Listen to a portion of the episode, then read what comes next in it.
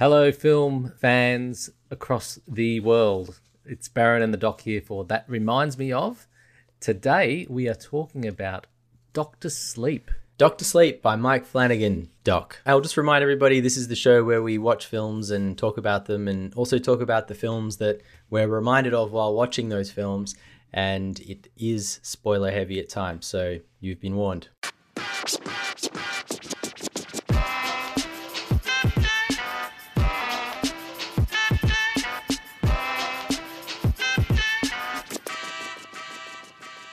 Doctor Sleep by Mike Flanagan. Now that's an interesting way to introduce it because it's it's kind of Doctor Sleep by Mike Flanagan and Stephen King And Stephen Stanley Kubrick. Kubrick. Yes, and uh, Stanley Kubrick, great.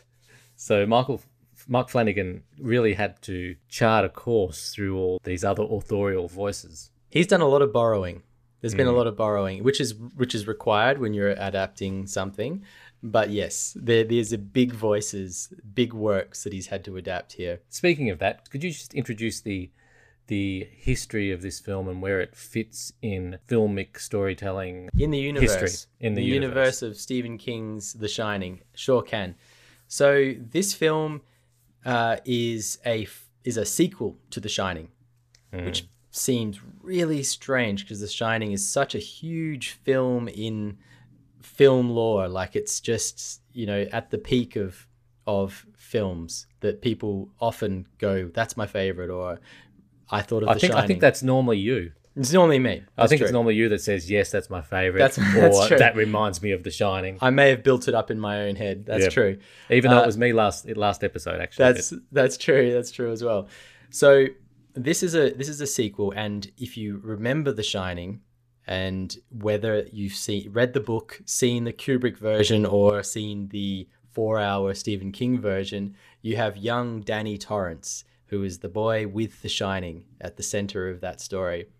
Well, in this film, Doctor Sleep, he has grown up, and I think we're about thirty-five odd years later. I don't know. I'm guessing uh, he's in his 40s by the looks of it, Hmm. and he's become known as Doctor Sleep because he's got this uncanny ability to help people move on, and um, and the reason that is is that uh, he's become a bit of a, a drunk like his father. He's gone through rehab, landed in a small town where he's actually been kind of accepted and uh, taken on a job as an orderly. And there's a cat there that just seems to know when people are going to die, and he and, and he does too. He he sits next to them and helps them pass over into the next into the next phase wherever people continue on to. So that's sort of his story, and it's his life has been pretty dark. He's he's been chased around by ghosts from The Shining, and he's locked them up in boxes as they've come after him. And you think he's going to be settled, but then into his life pops a young girl who also has The Shining, and she starts a connection with him over many many miles. She's in another state, I think. And at the same time, you're watching this group called the True Knot, who are a bunch of psychic ghouls of some sort. Like they've they've died and come back, and they feast on kids with The Shining. That's their whole their whole deal. And they mm. seem to live for thousands of years if they get it, get some good feeding. And mm. you end up with old Danny Torrance teaming up with the young girl who shines big time. She's really got a lot of power um, to mm. try and take down this group called the True Knot, who are hot on their tail because they want to eat them, I guess. I think that's a pretty good start. yep. that There's- sums it up for me. There's there's a lot going on in there. I promised you and myself that I'd try and get that down to a couple sentences and failed miserably, but you know. Well, you I go. think it's all about scene setting, and that sets Yep. it. It sets it for me. I've got a confession, yeah. and that confession is that when we were, I think our episode on Bly Manor, the haunting of Bly Manor, which Yes. is also Mike Flanagan, yeah, Yep. I'm pretty sure we discussed Doctor Sleep in some Yes, respect, or it, and and you recommended it to me, perhaps. I yeah, did. you you at least referenced it. I said it Um, was one of the best ones that he's done at the time. Hmm. I thought it was one of his better ones. Well, I did not watch this based on your recommendation. I was flicking through Netflix and we thought, oh, Doctor Sleep, what's that about? You know, and I, I just thought it was maybe a, a Marvel Universe thing. So I'd Oh, complete, yeah. completely forgotten the whole conversation. And then I watched it and I started seeing some shining references, starting with the, you know, the overhead shot of the the car and everything. And I Mm. the hairs on my arms started to, you know, just just you know, stand on on end. Um, oh, that's that's actually kind of a cool way to come to this film, not knowing what it is. Yes, but I'm not sure what that did to me in my in my watching. So I'm really keen first to hear what you thought of it because I'm not sure to if if my mind was colored one way or the other by how I approached it. Look, we should say that this film isn't a new release. It came out in October last year, mm. and we're coming at it now because I think you we, you saw it and said mm. I've just seen it, and we've talked about it in passing before, so we decided to do an episode on it. But I rewatched it this week, mm. knowing that we were going to talk about it, and I liked the film before. On second viewing, I like it more. I think it's I think it's a cracker. Wow. Okay. Mm. That's interesting. I really enjoyed it. The little memories of The Shining just, you know, really got me all through. As I've reflected on it, though, while there's still heaps that I, I like about it, I think it is full of holes as well. I imagine you probably see the holes too and just forgive them. Um, and I think that's where I la- I've landed. But I'm, I'm keen to, to talk about all the, the little elements and see what what your thoughts are on several things. there's too much to talk about with this film. So yes, mm. I, I agree. There are things that are problems in this mm. film, and there are certain choices that for me are problems that I struggle mm. with a little bit. And on second viewing, I struggled with them again because I kind of I kind of remember struggling with them the first time. But on a whole, I think this is Mike Flanagan's best work so far. I love The Haunting of Hill House. We've talked about that, but I think that series has some flaws as well, as does all of his work. Like there's strengths and weaknesses, I think, in in all of them. But this one, even though it's two and a half hours long, it's fairly long. It mm. feels like a like a really well crafted story. It, and it feels like a Stephen King story as well, which for me is kind of important because a Stephen King story has it has all of those elements. Like it has three or four different storylines and characters going that will all meet at the end and explode into each other. Like that's just that's in every Stephen King story, you know? I enjoy how he's how he's done the adaptation. I think he's done a great job. I think what got me initially was Ewan McGregor. I just think is a, a- a outstanding actor, Yes. and he could be doing anything, and I'd probably buy into it. And but I thought in this in particular, he was really compelling, and you, you had him, you, you were with him from the start, and he didn't didn't lose me. Or actually, maybe a couple of times he nearly did, but mostly he didn't lose me. Yeah, I totally agree. This could have been a Kevin Bacon or something, right? You know, and Mm, Ewan McGregor almost went a little bit off the deep end with this one. Like he could have, he could have easily with this role, but he holds it together and he does bring a lot of little nuances to the character that uh, I think, particularly on the second viewing, I appreciated. he's very real, Ewan McGregor. I agree, and there's there's real vulnerability in this role that he plays. Start with some things that you liked. Yeah, sure. I've kind of already talked about the the multiple storylines that all meet. So I think that they're handled really well. And on, on on second viewing, I think that the pacing of them and the way, you know, the editing and cutting from one one storyline to the next has come together is is really solid. Like it just it works. All of the the storylines um, the arcs line up beautifully. Con- considering Mike Flanagan has written this screenplay as well as directed it, it it feels quite masterfully done.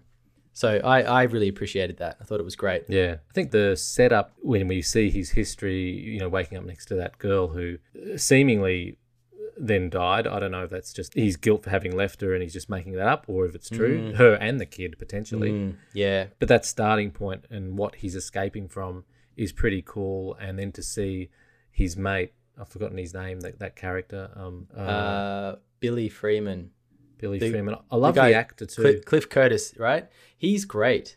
yeah, he's- he's, from Fear the Walking Dead, isn't he? Yes, he is. He's brilliant. I'd like to see him in more of these sorts of roles. he's really good and Mm. his character was really good here it was really sound you could feel from Ewan McGregor's character what a chance this guy had taken on him and it was really a nice male bonding moment that stretched through the through the film so Yeah. that, that affected me early on I enjoyed all of the casting except for this is getting into some things that I didn't like already. Yeah, but, yeah. um, I'm about to launch into them too, so that's good. Great. Good timing. yeah. I thought all the casting was solid. Um, all of the main characters. I really liked Rose the Hat. I thought she was great. Yeah. Um, I really liked the uh, little girl that plays Abra. I really didn't like any of the the old Shining recasting moments. I thought they did the best they could to try and find someone that would match Danny's mum. It's that's an almost impossible ask. And then equally is to find someone who can play Mm. Jack Nicholson to do the Jack Torrance character. That that role in particular, did you recognize who it was that showed up as as Jack Torrance? Well, the, the one clue is that this is a Mike Flanagan production. Um, so, of course, he's going to be in it. But of all people to play Oh, to play Jack Nicholson, they choose Elliott from ET. Oh my god. But, And it's uh, so weird. He's like Yeah, it's he's- like he he tried to he sort of took on some of the body movements and and postures that Hmm. that Jack Nicholson had in that, but then didn't have any of the other kind of facial expressions or inflections in his voice downright and it was Oh, just no. odd looking. You know what he looked like to me? He looked like you know the this is this is sounding really harsh, but do you know you know the the the character from Men in Black that's like the the alien that's actually just a giant cockroach, and then he puts on a he puts on a Vincent D'Onofrio suit when he gets on Earth, and Yeah. like it's all ill fitting, and he's like got these weird sort of yeah, like- getcha. crazy walk, and like bits of flesh are all out of alignment. That's what he reminded me of. It was like. E.T. Elliott from E.T. putting on a Jack Nicholson suit and it didn't fit right. Well, to me, it was like Jim Carrey in one of his, you know, The Mask or one of those yeah. things where he's he contorts his face in some ridiculous uh, pose and then like Yeah. keeps it there like for the whole scene. Oh my it was God. uncomfortable. It was I, I just, uncomfortable I, and I seemingly wished- unnecessary. Yeah, that's the point I was going to make. Unless you're going to get Jack Nicholson in it, yeah, I don't think we need to see that character. We didn't need to see him. We could have. It could have been done with a voice. You know, it could have been done with an off-screen voice, and it would have been classier and just worked better. I think. Yeah, and I Yeah. zoned out for a bit of that. I really enjoyed getting back into the hotel Mm. and just inhabiting it. But then to when it starts getting kind of specific, it just lost me a bit. So I Although would love to know, like, does do, do those sets still exist somewhere, or have they rebuilt those sets, or is it a mixture of rebuilding plus a bit of mastery in compositing? no, that I don't know, but I, I, I'm pretty sure these are all newly Mm. filmed sequences, like things. Little little Danny, they've recreated the the trike scene perfectly. Almost the only way you would know it isn't isn't the original is a few tiny little details, but also there's this that the kid's a different actor. Yeah. But it's well done. It's incredibly well done. I'm I'm a bit kinder than you are to the the portrayal of the mum. I thought that actress did a reasonable job and little ridiculous the voice. touches. Yeah. A- and the the ear coming out of the Yeah, hair, you know, coming true. through the hairline. I thought, uh, you know, if they're going to put her in in it, she did as good a job as you could. I think. Look, I, I agree that she did a good as good a job as is possible, probably, but it becomes a bit of an uncanny valley thing where you know what it's meant to be, and it's it's like not quite right, and so it makes the whole thing glaringly wrong in some way. No, it's it's you're right. It's like when they you have a the days of our lives or the young and the restless and they say the character of jack abbott will today be played by someone completely different Exactly. And it's no longer this this universe is now destroyed for me you think It It's- is. it, it is not the shining anymore it's just some rip-off I would almost rather they just had them off camera and you don't see them, Hmm. See their faces, or they just choose an, an actor that looks different enough that you're not sitting there a little bit freaked out by what you're seeing. You know what I mean? Like, Hmm. I, I feel like you go one way or the other. but this goes to the length of the film Yeah. which which didn't bother me, I must say. But what real what real value did having the mum or even the Jack Nicholson character in there have, uh, other than kind of make it, you know, wanting to wow you that you're completely back in the universe, but. I, Yeah. I didn't need it there. I'm happy with Ewan's uh, arc. Fine. Just cut him out, mate. yeah, that that would possibly work beautifully, actually. Um, Obviously, you'd have to try it, but like that feels right. Why do we need to see it? I mean, really, the important bit of information there in terms of like what's going to happen in the story and what's going to happen later is what the old cook teaches him about locking the ghosts up inside the boxes. Um, yeah. But you know what? That scene where he wakes up next to the woman who's passed out, and then you see that her son never, like she never woke up, and her son ended up dying. Like that was it. That's enough. That there is enough to tell you everything you need to know about this character in a way. I think that's that's what I liked and what annoyed me, and I think they got the balance a little bit wrong. I loved the nods to The Shining, Yep. and I hated when they tried to uh, either recreate completely or explain the The Shining. So when they go into a lot of exposition about how much this one shines or expanding that universe and the rules of the universe into all this steam nonsense, I didn't really dig this business of of the steam, Steam. and you know someone dies and then they let off this steam and then everyone all the the vampires or whatever they are in this orgiastic kind of sniffing the steam all that was bad enough but then the fact that they put them in these hip flask ca- canisters these are centuries old kind of immortals it just didn't seem That was a Mike Plausible. Flanagan edition, I think. Um, I don't think that was in the book. I don't think there were hip flasks full of steam. I mean, maybe there were, but I can't really remember that being a big part of it. And Yeah. and you're right; it makes no sense in terms of beings that have been around for thousands of years and you know watch the Roman Empire rise and fall and all that sort of crap. That like they'd have uh, sci-fi hip flasks for, for steam. yeah Totally. I found it all a bit silly, and I found Mm. that whole group of villains a little bit silly. You you said you loved the Rose character. I didn't mind her, I guess. But Yeah. I could have done without all of them being so uh, having so much airtime. I think on first viewing I was less convinced. Second viewing, I I went for the ride a lot. I went for all of that stuff. Uh, and you know what I really loved in this viewing was the whole astral projection part of it. I just thought it was so well done, and you don't see it in film very often. The bit where Abra and Rose the Hat are both kind of hunting each other, um, and in particular, there's a, there's a section where Rose the Hat just sort of lies down on her van and decides she's going to go find Abra. And she sort of just lifts off and flies through the clouds and then does this crazy sort of curving loop down right through the window of the girl's room. And then they have a little fight, like an astral projection magic trap fight or whatever. It was it was cool. I I, I really digged all of that. I thought it was um, well done and good fun. Yeah, yeah. I, I probably am not as big a fan naturally of that fantasy sci-fi stuff as as you might be. Mm. That said, I thought the look of that when when she rose and went through the sky, Yeah. I thought that was a really nice balance because it wasn't shot or constructed or, or however in a in a realistic way. It really it felt like a magical realism It did. moment, Yeah. and I liked that. It was fantastical somehow. Yeah. It also really aligns with things that I've read in the past about astral projection. Like it just felt Ah. like there was some lore behind it. Like it, it kind of felt right. So I thought it was cool.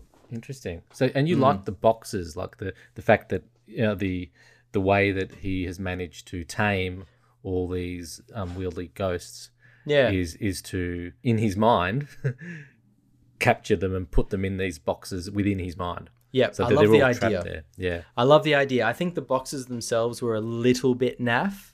Mm. These giant boxes inside the maze. I thought that was a little bit, you know, wasn't Yeah. beautifully visualized, but I like the idea a lot. Yeah. It was like a little bit 80s Saturday morning cartoon. Yeah, I think it could have been done with a little bit more finesse, but should we get on to references, Doc? Things that you were reminded of while watching. Only after I've had one more dig at it. Dig is probably an unintended pun because there was a scene a scene that jumped the shark for me, and that was when they, Ewan McGregor and his mate, Fear of the Walking Dead guy, uh, get convinced to track down the, the young boy that's been killed by all the vampires. They track him down and they dig him up.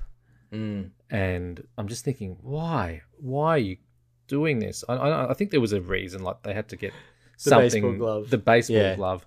Yeah, Uh, but they just seem to be digging themselves into such a hole of legal a legal minefield. Looking super guilty if Looking anything comes up. Exactly. I just thought they could have taken more precautions and just protected themselves a bit better. And then when they're doing it, he's saying Fear of the Walking Dead guys is telling this story about this time that he killed a deer and this long they could have cut five minutes just from Yeah. this story that went nowhere and meant nothing. Other than to set up the fact that he has rifles and they're going to use them later. that seemed to be the whole point of Well- the of the deer story, right? Well, let's talk about the rifles too. Mm. So I think this this whole journey to to get these villains was all a bit ludicrous to me. Like I, it had me all along, so I enjoyed the ride. But they're they're dealing with these immortals who have have seen a thing or two in their time, and they can, you know, they would presumably know how to how to fight. And the way they go about their the big plan is just to hide behind some, behind some trees and, and shoot them all. Like I just think Yeah. that was like it worked in the end, but it didn't, Yeah. the percentage chance of it su- succeeding, and the fact that the little girl was, you know, uh, bait in it all, and Mm. I don't know, it just it just seemed like a, a ludicrous plan, and, and became a bit farcical for me. That's fair. That that did have a high percentage of not working, um, and it, it sort of does with with lots of casualties. But I was also really bothered that they left the girl at her home. Like, why would you leave her at her own home, even though Yeah. she's the bait for where they are? She should still go somewhere else to hide, you know, because they, they they probably know where her home is. A couple of related quickfire jabs Yeah. is is the fact that the girl is so clearly more powerful than everyone else. Mm. So the sense of danger with with Rose the Hat and all of them was never really there. You never really thought that they were go- going to overpower the girl, Abra. Mm. Um, Oh, You- I didn't have that. That's interesting. I just I, I just felt a sense that like you know most of these things are going to come out okay, but yeah. I really thought she was always going to win the day. I Probably guess Rose being the most powerful of their group, and then in a one-on-one, Abra's pretty much handed it to her each time. yeah. Is true. Yeah, but I, I, I still felt a level of danger for her if the whole group were to come for her. Yeah, Mm. you, you're probably right. And there was certainly a level of danger that I don't think anyone in the film properly explored, and that that's the danger that befell Abra's father, who died, and she seemingly couldn't give a stuff. She really didn't care, did she? I know. He was a nice guy. He was a nice guy, and he's it's the biggest thing that's ever happened in her her I life. was a bit of a, he was a bit of a wuss, I thought. No. Was he? nah, Okay. I'm joking. But yeah, no, she, she you're right. She shrugged that off. She was like, "Oh yeah, Dad's dead. That sucks. Dad's dead. All right, let's go do. s- What do we need to do now? Okay, great. Yeah. yeah. Well, what we need to do now is some reminds me of. So um, I'm going to let you Exactly. go first. So the obvious thing here is that we have reenactments of The Shining, right? Mm. And it's leaning very heavily on The Shining the whole way through. I just wanted to raise a couple points about that. First of all, Stephen King is not a fan of Stanley Kubrick's The Shining. Mm, I've heard that. That's a, it's a big thing, right? Mm. He just doesn't like it. And yet somehow Mike Flanagan was able to lean on that version of The Shining in this sequel. And I'm assuming he would have worked really quite closely with Stephen King on this because Mm. um, I think King for these le- this level of project would have a bit of control, creative control over it. Yeah. So I think it's really interesting that that what we have here is a film that basically is using all the visuals from Kubrick's Shining as the source. I think it's good because it's much much stronger than than King's version of The Shining by a million percent. Um, and I'm just glad that it's that, that that happened. But my reference is Ready Player One. Have you seen that film? yeah, I have. I'm trying to think what it could be. Go So ahead. Ready Player One, one of the clues that of that they need to find is in The Shining. They they they go into almost like a game version of The Shining, and what they did is basically Spielberg recreated the Overlook Hotel, but he gave it all of the texture of the original Kubrick film stock and it and it and it just is incredible to watch. Like you hmm. have these characters that you've been watching in this really slick film walk into the the scenes of The Shining and it doesn't just feel like they've rebuilt the set and shot it anew. It feels like they've walked into the film itself. Just for something that's an incredible achievement and in, in, in terms of the nostalgia of like the original Shining film just coming back in a massive mm. tidal wave and bowling you over. Ready Player One like nails that. It's amazing. I don't remember that from the film. It's, it's outrageous. Yeah, it's worth going back just for a look at that sequence. Yeah. It's quite incredible. Well, my first reference is, is a little bit similar. It's have you seen Room Two Three Seven? Yeah, the the, The doco. doco. Yep. Yeah. Yep, that's great. So so what that explores is really different interpretations of of the meaning behind The Shining. Like I think there's several takes on on it that, that they explore. I saw it at a festival, I think, and had a really mysterious vibe to it all through, like a conspiracy conspiracy theory vibe, and and it tapped into what I think we like all like about The Shining, and that is the what is unsaid and how your mm. mind can like make different interpretations out of it. So th- that I loved, but this one reminded me of it just probably for the wrong reasons, because while Room Two Three Seven, it's a documentary, but it, it highlighted everything that I loved about The Shining. This kind of explained too much. It was mm. there was too much exposition. There was I agree. I think you probably have to in a sequel to some extent. You've got to tie things into how does it connect with the last one. So it's not as easy as just making some random film and throwing things out there. Yeah. I get I get that, and I don't blame it too much for it. But you know, some of that mystery was lost for me. You know what? That's a great point. Because years have gone by and this is a sequel and we're leaning on the original, I think that people can kind of over index towards I hmm. need to explain the original film to people again in case they don't rewatch it hmm. before watching this. And that's a mistake. I think that's a mistake. I'm actually reading a book at the moment. It, it has that same thing. It's one of my favorite series from like the 70s. And there's these two giant fat like volumes from the 70s that were written. And then like 40 years goes by and he wrote another third volume to go with the same series. Yeah, and i'm reading this book and i reckon 70% of it is explaining what happened in the first two volumes.